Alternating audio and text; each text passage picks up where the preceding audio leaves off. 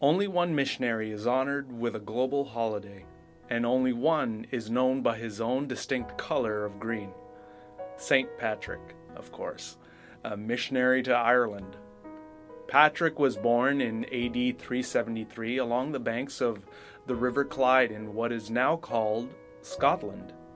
His father was a deacon and his grandfather a priest.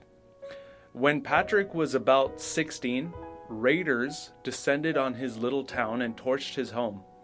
When one of the pirates spotted him in the bushes, he was seized, hauled aboard ship, and taken to Ireland as a slave. There he gave his life to the Lord Jesus. The Lord opened my mind to an awareness of my unbelief, he later wrote, in order that I might remember my transgressions and turn with all my heart to the Lord my God. Now, Patrick eventually escaped and returned home. His overjoyed family begged him to never leave again. But one night, in a dream reminiscent of Paul's vision of the Macedonian man in Acts 16, Patrick saw an Irishman pleading with him to come evangelize Ireland. It wasn't an easy decision, but Patrick, now about 30, returned to his former with only one book, the Latin Captor's Bible, in his hand, and as he evangelized the countryside, multitudes came to listen. Now the superstitious Druids opposed him and sought his death, but his preaching was powerful, and Patrick became one of the most fruitful evangelists of all time. The place where Patrick challenged the Druids was called Schlan, or Slane, in Ireland. At the end of Patrick's life, he is said to have planted about 200 churches, baptized 100,000 converts. His work endured, and several centuries later, the Irish church was still producing hymns, prayers, sermons, and songs of worship. And in the 8th century, an unknown poet wrote a prayer asking God to be his vision, his wisdom, and his best thought by day or night.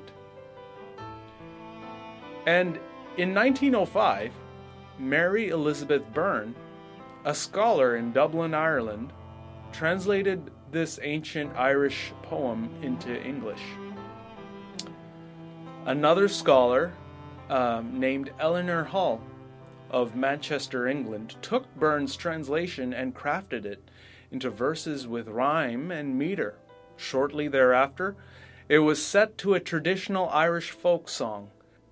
It was called Schlan, named after the area in Ireland where Patrick reportedly challenged local Druids with the gospel.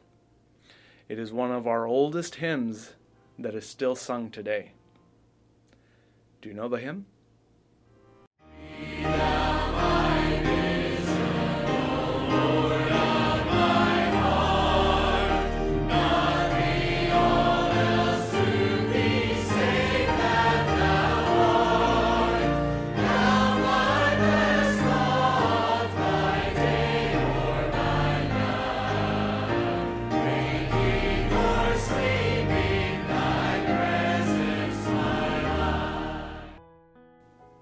Now, in Psalm 25, verse 4 to 5, it says here Show me thy ways, O Lord, teach me thy paths, lead me in thy truth, and teach me, for thou art the God of my salvation.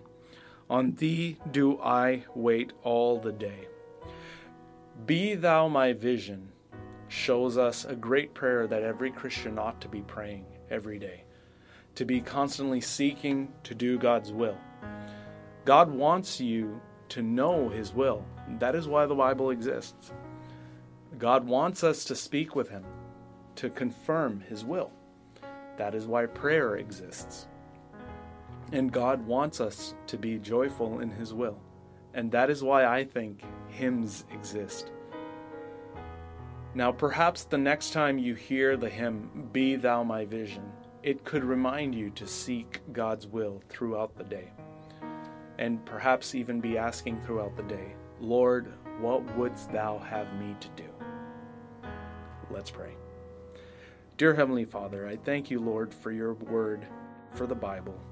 Just the fact that we can place our faith on it and know that your will is in it. And we pray, Lord, for everyone today uh, going around, especially the, those who are seeking your will, that they would find it and that they would do it, and that everyone would have a constant prayerful mindset and be constantly thinking, What wouldst thou have me to do? What is your will, Lord, for me today? Lord, I pray that that would be the prayer of every Christian listening to this podcast, and even those who will be listening uh, maybe many years from now. But Lord, we thank you for that, for the hymn, uh, Be Thou My Vision, and we pray, Lord, that you would just bless this day and the remainder of uh, this week as well. We thank you, Lord, and we praise you, and we pray all this in Jesus' name. Amen. We upload a new podcast each weekday at 6 a.m. For more info, check the link in the description below.